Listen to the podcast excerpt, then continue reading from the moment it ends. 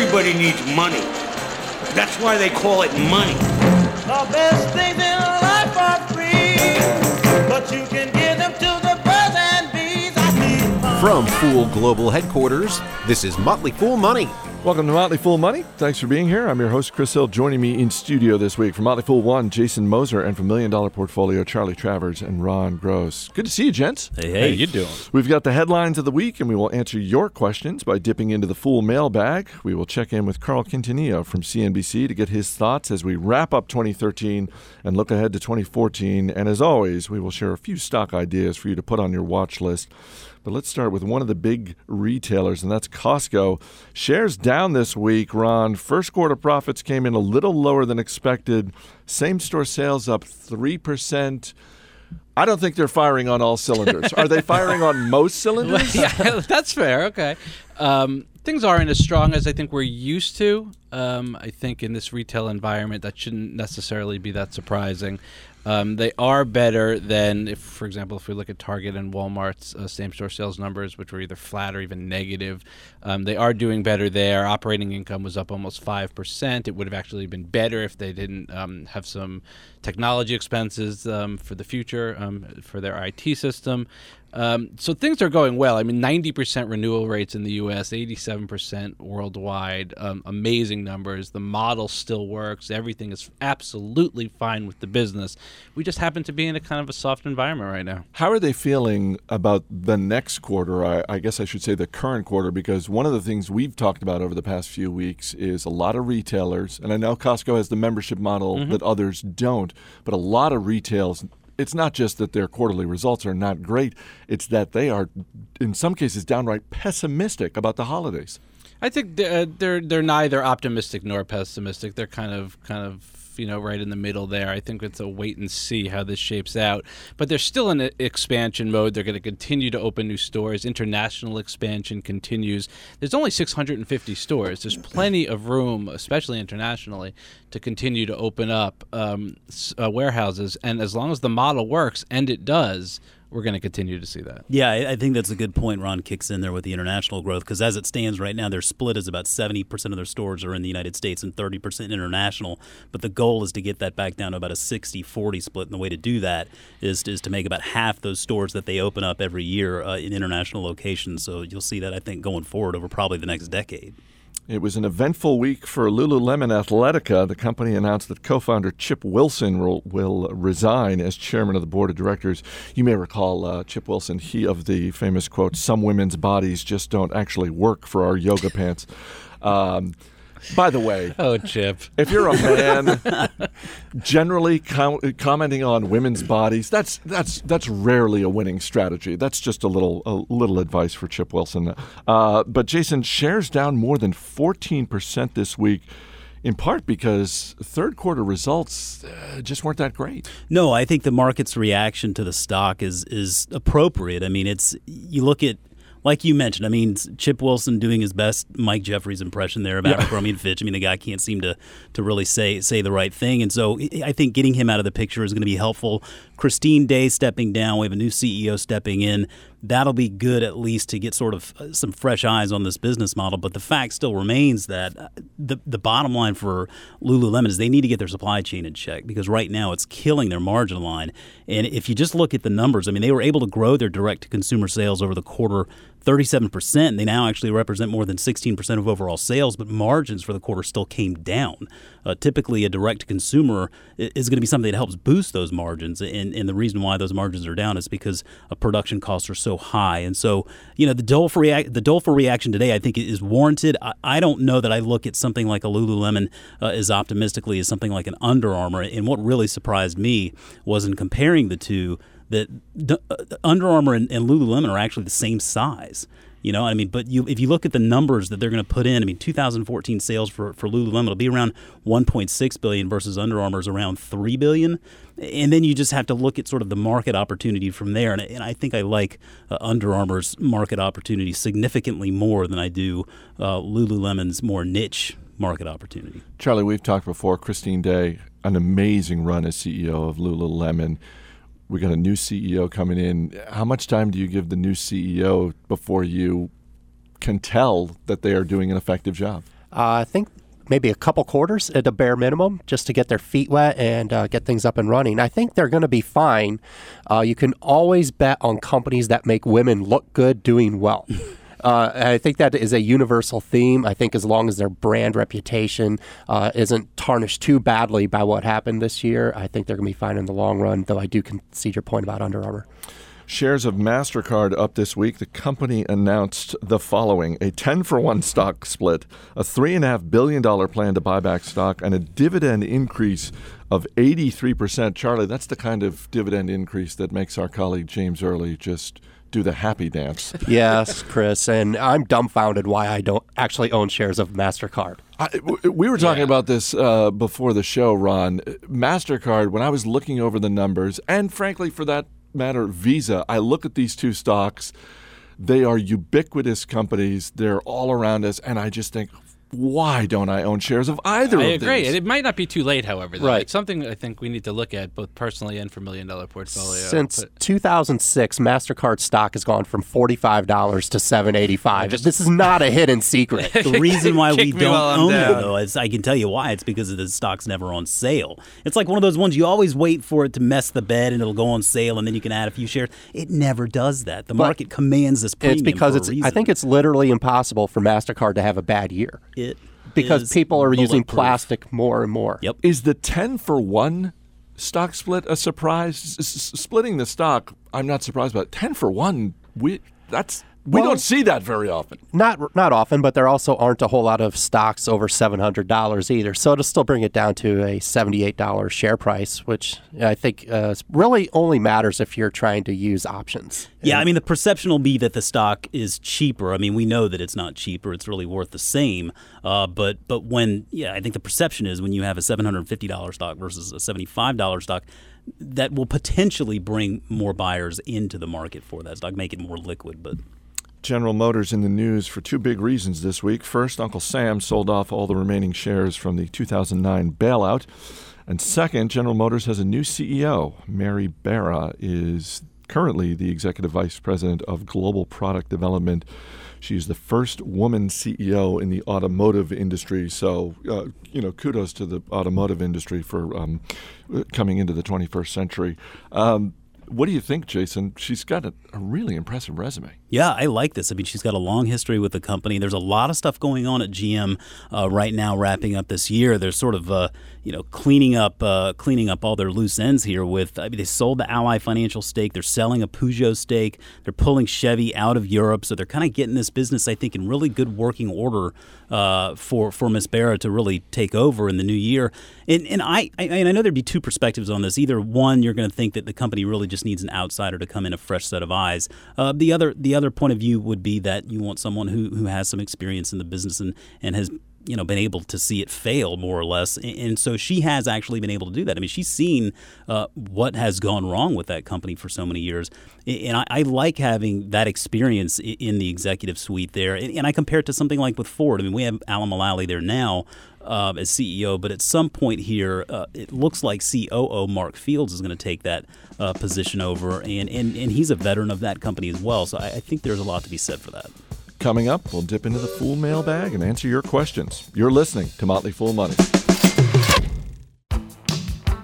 As always, people on the program may have interest in the stocks they talk about, and the Motley Fool may have formal recommendations for or against.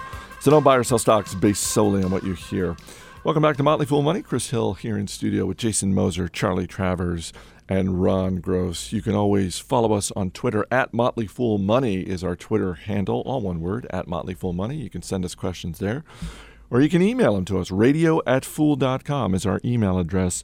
Let's dig through the mailbag. Uh, Ron, question from Daryl Bagnell in San Francisco, California. I have 100% of my portfolio in Berkshire Hathaway. Is this foolish with a capital F, which we consider to be a good thing? Good thing, right? Or foolish with a small f? Is this a good idea or is this a horrible, risky mistake? I don't know if horrible, risky is the is the right terminology. I'm not a big fan of it. Um, and here's why. So a lot of people think of Berkshire as a diversified mutual fund, and to some extent I can buy into that, but it's not as diversified as say buying an S&P 500 ETF or a mutual fund that owns hundreds and hundreds of companies. We're 33% in insurance with, with Berkshire, 35% rail and energy. Um, Warren Buffett himself is a big, important part of this. Versus if you buy the S and P 500, um, you're not really focused on any one particular person. Um, I also don't think the return uh, looking forward, the return of Berkshire really um, warrants the return potential warrants having your all your eggs in that basket. I think you could do better elsewhere, um, and I think Warren Buffett might even agree with you if if you asked him, and, and he was as, as, honest as he typically is. So. Um, I think it's a little bit risky. Um, obviously, Warren, Mr. Buffett will not be with us forever. Hopefully, the transition there will be smooth. You never know, but you are taking on added risk whenever you do something like that. You mentioned where Berkshire Hathaway is concentrated in terms of industry. Is technology the biggest missing piece? Because Buffett has said time and time again he does not really invest in technology because he doesn't think he has an advantage there. It's probably there's smatterings of technology within the businesses, but certainly not in any big way. So there probably would be the biggest because if you have insurance and some financial products, retail, manufacturing, rail, energy, um, you're hitting the big sectors. Um, healthcare is not huge. Um, certainly, biotech you're not going to see anytime soon. Um, but yeah, technology could be one of the reasons why the stock would underperform um, if it was all of your portfolio. Question from Nate Becker, who writes I enjoy listening to your show. You're very interesting, informative, and funny, but you're horrible to work out to. Just saying. I, I, can't argue with that. Fair point. I, uh, yeah. yeah. Um, he goes on to uh, ask a question about Advanced Micro Devices, which is the chip maker uh, he included a link to a story from PC Magazine that says that AMD has some part of every gaming console being produced, and goes on to write I was thinking that AMD has cornered the gaming market, and I'll win either way, no matter if Xbox One uh, or PlayStation 4 won. I was essentially playing the part of the only arms dealer in a war, but apparently this war is being fought with pillows and corgi puppies. um, his basic question, Charlie, is look, if that's the case, if AMD really does have this corner on the gaming console market, why is the stock still, as he puts it, still doing horrible?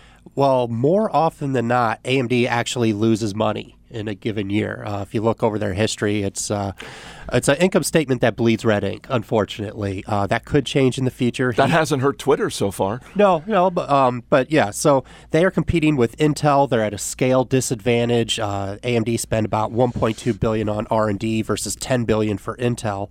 Uh, the gaming console angle could help them turn it around. Um, I think both the PlayStation 4 and Xbox One have each sold 2 million units since they launched last month.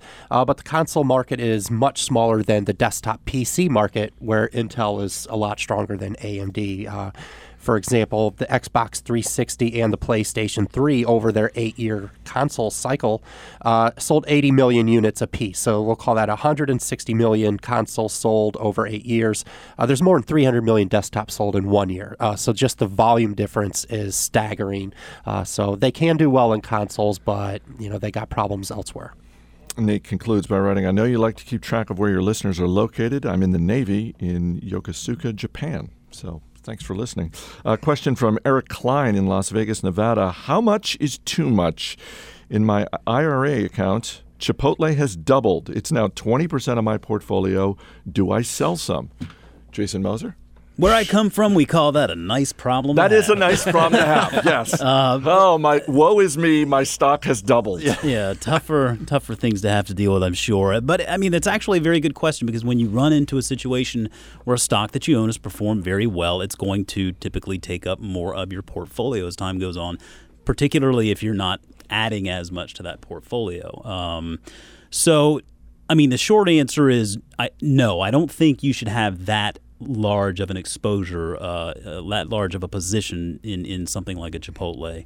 Uh, to put that into perspective, so with, with Motley Fool One, we have the Everlasting portfolio. We have th- we have 23 separate companies in that portfolio today, and Chipotle, which is, is actually a, it's about a double for us as well. It makes up about 4% of our portfolio.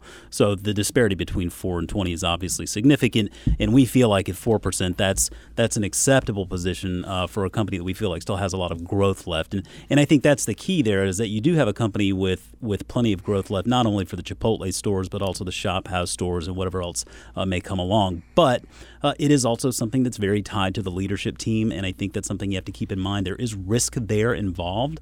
Uh, restaurants are notoriously tricky, and they're always uh, things can pop up out of nowhere uh, if, if, if, a leader steps down or something like that. So I, it, I can't advise you to sell the shares, but I think it's something that if it's causing you to lose sleep at night, then certainly you should consider rebalancing. I think we play matchmaker here. We get Eric together with Darren from San Francisco. Maybe talk about Chipotle, Berkshire Hathaway, work a little something out in terms of diversification. Uh, we got just a few minutes left. Let's uh, get to the stocks that are on our radar this week. We'll bring in our man Steve Broido from the other side of the glass to hit you with a question. Ron Gross, what do you got? Keeping an eye on FedEx, FDX. They report next week. Um, they're going to tell us a lot about what's going on this holiday season. We'll be informed about online versus bricks and mortar, uh, some uh, economy news in general, I think we'll learn. A lot going on at this company. Huge share buyback, cost cutting, restructuring. Um, so I want to I want to keep a close eye. And the ticker?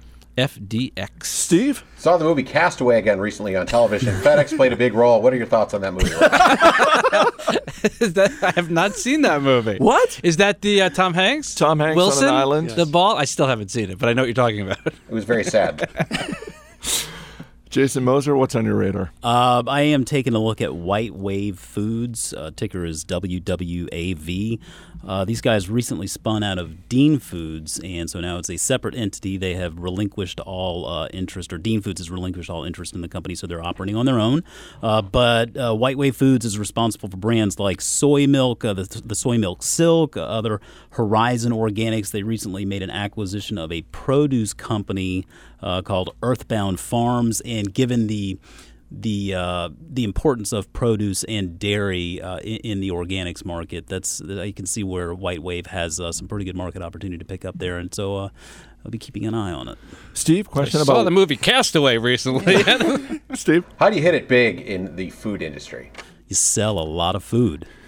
I mean, can you? Is this a growth play? Well, I think it is, and, in typically what we're looking at today with uh, the the advent of naturals and organics is really kind of a new sort of uh, perception uh, on the market there with all of these new grocery stores coming out like Sprouts and whatnot, and so they are building more and more of a naturals and organics uh, arsenal in their stores, and that's how companies like White Wave uh, make their hay. I'll tell you how you hit it big: Doritos Locos Tacos. That's hitting it big. Charlie, we got about a minute left. Uh, Nike reports earnings next week. stalwart sports apparel company shoes they grow their earnings per share at a mid-teens rate pretty much every year. I think if you own Nike, you can count on them staying on top, raising that dividend every every year. Uh, they're doing great in emerging markets, so there's a lot to like here with Nike. And the ticker? NKE. Steve? I haven't seen a lot of Nike ads on television. Is this something I should be worried about? Uh, you know, we grew up with the Michael Jordan, Mars Blackmon kind of stuff, and they just don't seem to have that kind of presence out there anymore. But I think uh, their uh, name brand carries itself.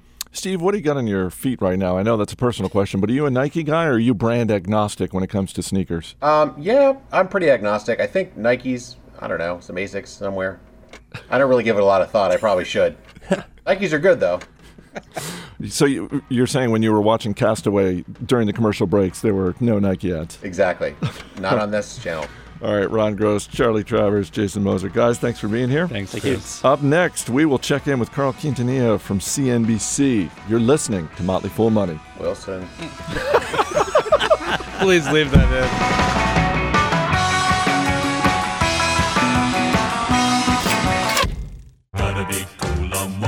Welcome back to Motley Fool Money. I'm Chris Hill. At the Motley Fool, we watch Wall Street from a few hundred miles away, but our guest this week has a front row seat to the action. He begins each day on the floor of the New York Stock Exchange. Carl Quintanilla is the host of CNBC's Squawk on the Street, which you can catch each week uh, weekday morning at 9 a.m. Eastern. Carl, thank you as always for making the time. Great to talk to you again, Chris.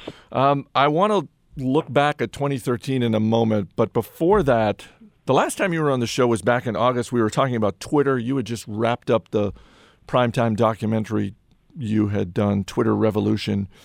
And for part of that, you had sat down with CEO Dick Costolo uh, when Twitter was a private company.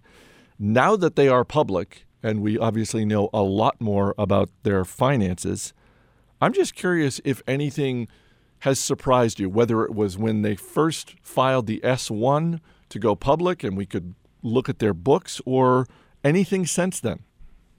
Well, I think um, I think we we knew two things. We knew they were going to go public. It just was a matter of when. Um, I think you could argue they timed it pretty well.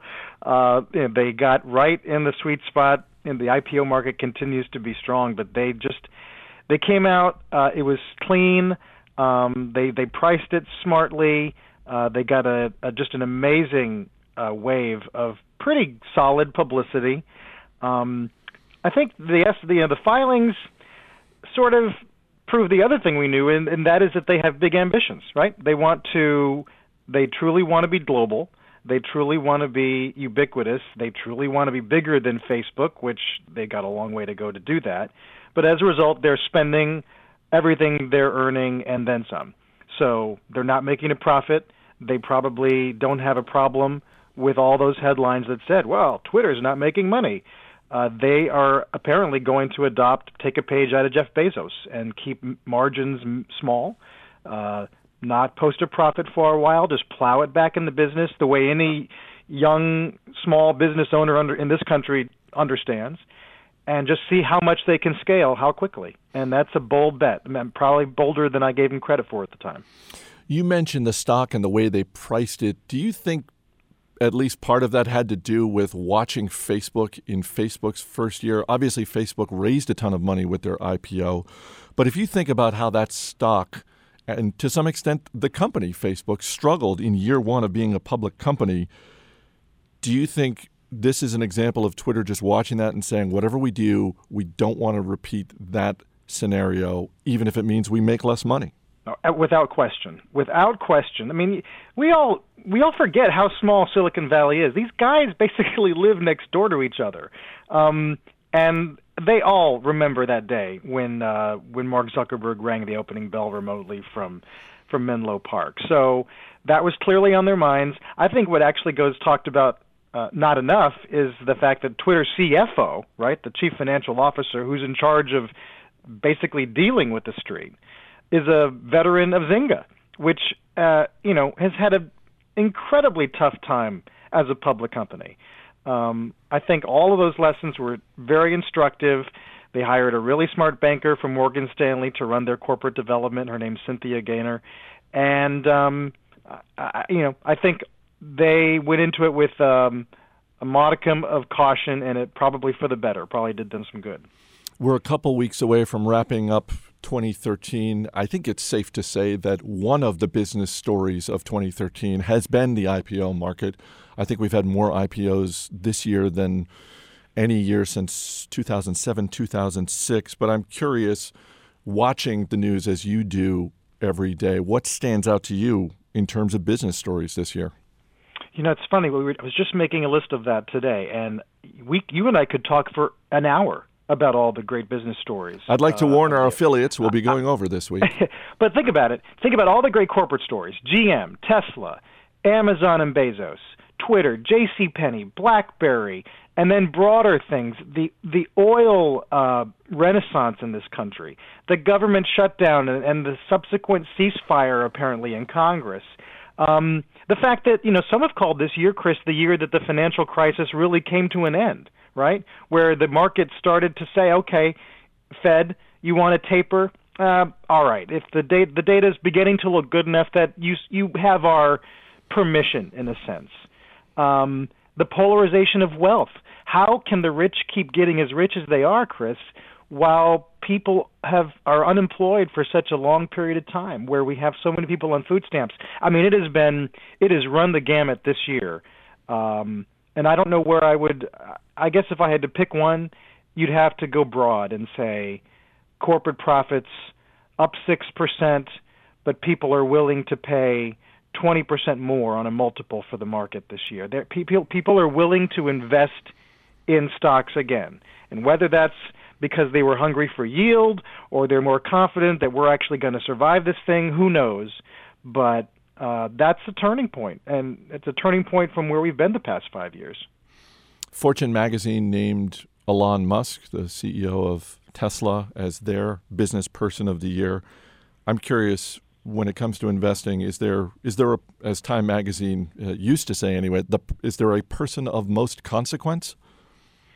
Um, well, that's tough. You know, uh, t- I mean, Musk is. I think the market. I don't know if you agree with me. The, the market is craving mavericks right now. Market wants to celebrate um, people who are throwing long, um, who have you know huge aspirations.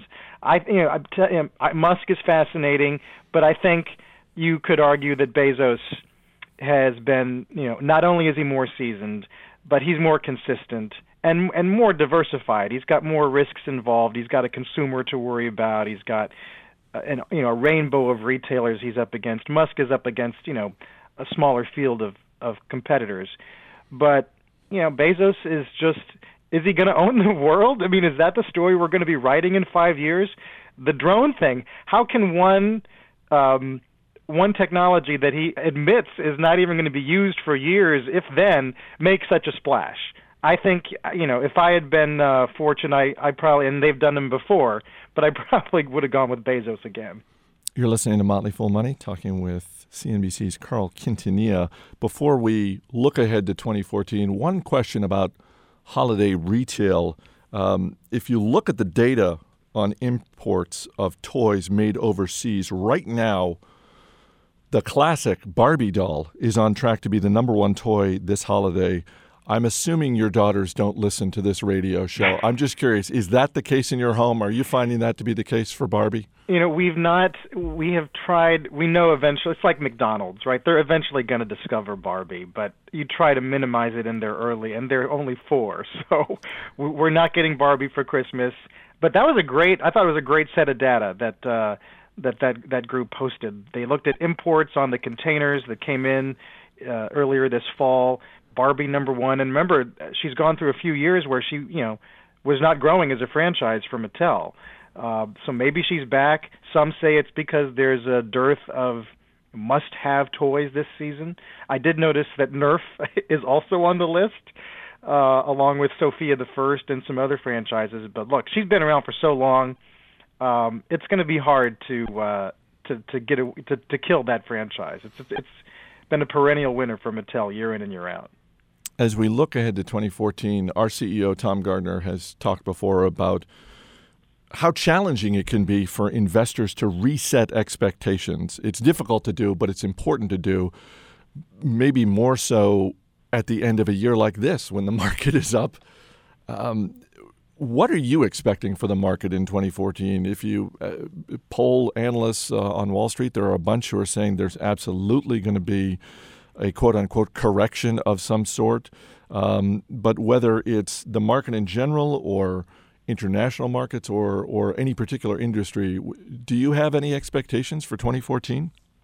I'm yeah, I'm torn, uh, and thank goodness that it's not my job to manage people's money because they'd all be in trouble. But um, I think I think uh, two things. One, we'll probably get back to basics in a sense because we fully expect the Fed to start paring down their asset purchases, which will allow people to to start focusing again on earnings growth, on the you know shipping rates, uh, uh, you know just mundane economic indicators. You know the way the way we used to count, the way we used to monitor uh, back before we got into this other dimension, and that's setting aside the the Fed's other task of withdrawing all that uh, liquidity. So I, I'd like to see us start um, paying attention to the real economy again. You'll notice that uh, a lot of the price targets around the street are pretty conservative. I mean, they're only looking for you know 1900 maybe 2000 uh, at year end S&P which is you know single digit gain um, I will point out that S&P's data shows that very good years the kind that we're having this year are generally followed by also good years. Maybe not as good, but um, it's rare that you have a big double-digit year followed by uh, a down year. It just it doesn't happen very, at least in modern history. So I think people would be happy to have a 2014 that is uh, a little more muted, but uh, hopefully uh, longer term healthy. Presumably, at least in the early part of 2014, we will see this hot IPO market continue. This time last year, I think it was reasonable to think that Twitter was going to be the big water cooler IPO of 2013. Do we have one going into 2014? The only two I jotted down in my notes were Alibaba, which is almost certainly going public, and Snapchat, which is a company that has yet to even bring in $1 of revenue. Mm. Uh, and is uh, as as you and I had talked um, a couple of weeks ago, I, I said uh, this is just one of those companies that makes me feel old because I have no, I have not only do I not get Snapchat, I don't see how it's a viable business.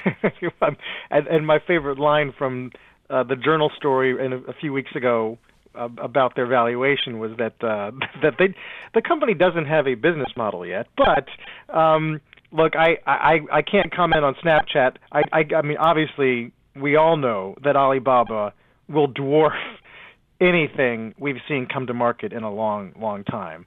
Um, that'll be a real test for for the market uh, to see if it can absorb something like that. You know, the, we haven't had a great history with Chinese IPOs.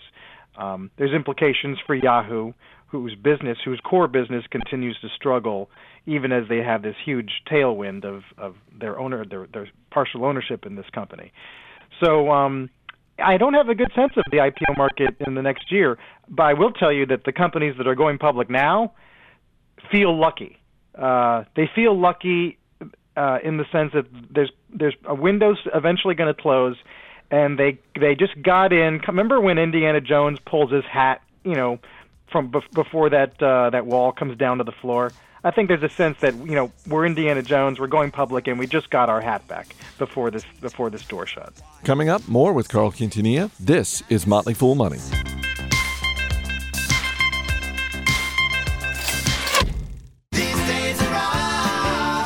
Welcome back to Motley Fool Money. Chris Hill talking with Carl Quintanilla of CNBC. Do you think 2014 is the year that the line to the extent that it exists, the line between television and web video disappears forever? I, I realize that might be a sensitive question given that you work for a television network, but I don't know. When I see Netflix winning awards for programming that never showed up on quote unquote traditional television, I'm just wondering if that line gets obliterated in 2014. I, I think eventually it blurs. Uh, you know, apologies to Robin Thicke, but um, I don't think it's a 2014 story.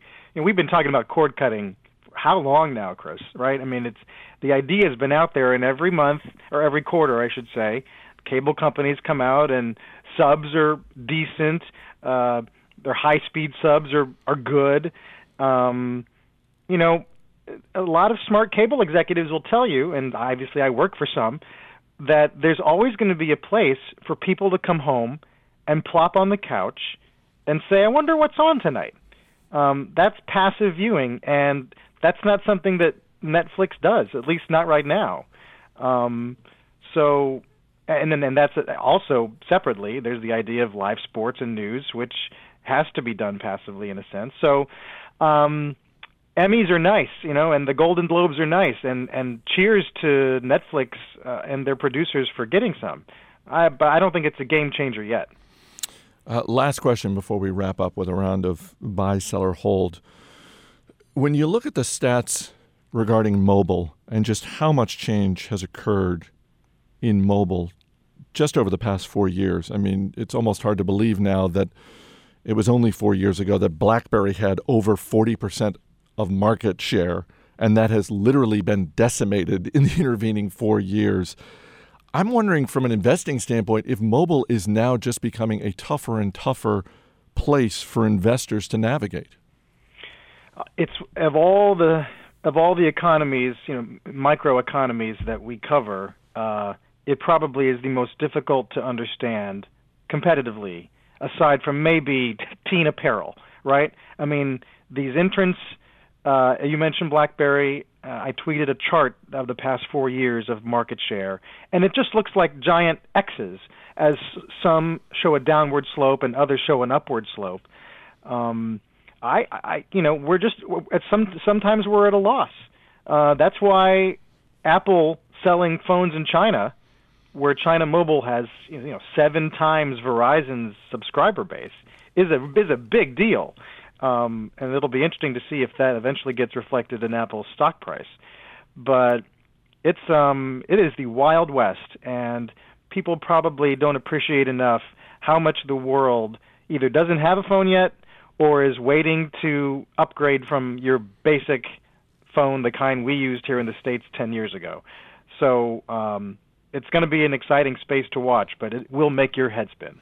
All right, we will wrap up with a round of buy, seller, hold. Amazon CEO Jeff Bezos created a lot of buzz when he unveiled this idea in an interview on 60 Minutes. Buy, seller, hold flying delivery drones. Mm. I'm going to hold until it's clear that these things can work and that rules will let them work. This winter event often takes place in a domed stadium, but this year it will be outdoors in New Jersey. Buy, seller, hold cold weather outdoor Super Bowls. That's a sell, not only because it's on a competing network, but because no tailgating? What is that?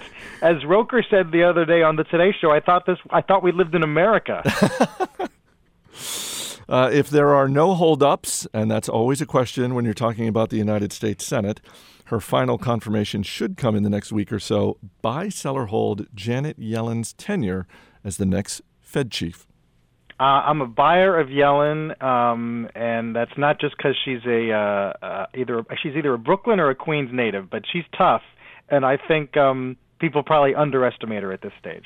And finally, you work in cable TV news, and this story is set at the dawn of cable TV news. Buy, seller, hold Anchorman 2. Oh, man. That's going to be a buy. Is there is there a single picture you're more anxious to see aside from the Scorsese? Uh, I mean, this is um, it's going to set a new standard for sequels. Maybe the most successful since Empire. I, it may also increase pressure for future marketing efforts. I was stunned that the CEO of AutoNation gave credit to Will Ferrell for a spike in Dodge Durango sales. I think he said like 35% based on nothing but those ads. I hope I hope Ferrell's attorney got him a cut of some of these things because it is brilliant. When he is not guest anchoring the NBC Nightly News with Brian Williams or the Today Show, he's hosting Squawk on the Street every weekday morning on CNBC. Carl Quintanilla, always good to talk with you, my friend. Happy holidays, Chris. We got about a minute or so left in the show. Let me bring back uh, our man Steve Broido from the other side of the glass. Uh, Steve, Carl Quintanilla are obviously very bullish on Anchorman 2. Did you see the first one? I have seen Anchorman 1. I thought it was terrific. Big fan? Big fan. Ron Burgundy. Love Ron Burgundy. I, I, I'm I want to be bullish, but the first one was so good. I feel like this is one of those movies where the, the first one was so good. And as Carl and I talked about earlier in the interview, we talked about investor expectations, something Tom Gardner is very big on. Reset your expectations. I feel like my expectations are really high going into this movie. I think that's a very good point, but I won't mention. Was it jazz flute or jazz when he was dancing? Ron Burgundy dancing. Around Yes. the- okay. Incredible. I'm sure there'll be more of that. I really did enjoy that, so I, I will see Anchorman 2. It looks great. I, I will say this: I read an article about the writing process that Will Ferrell and Adam McKay, who's his writing partner from SNL and the director of a lot of these movies, including Anchorman, and the jazz flute thing was was literally something that Will Ferrell just said. Uh, I, I think he's going to play the jazz flute, and it was like, great, just put that in the movie. I loved it, and he also had his little dog. What was his dog's name? I want to say Rufus, but that's not it. Yeah, he was, dog was good. I Uh, hope the dog comes back. Baxter, Matt Baxter. Greer, Matt Greer for the win. All right, that's going to do it for this edition of Motley Fool Money. We will see you next week.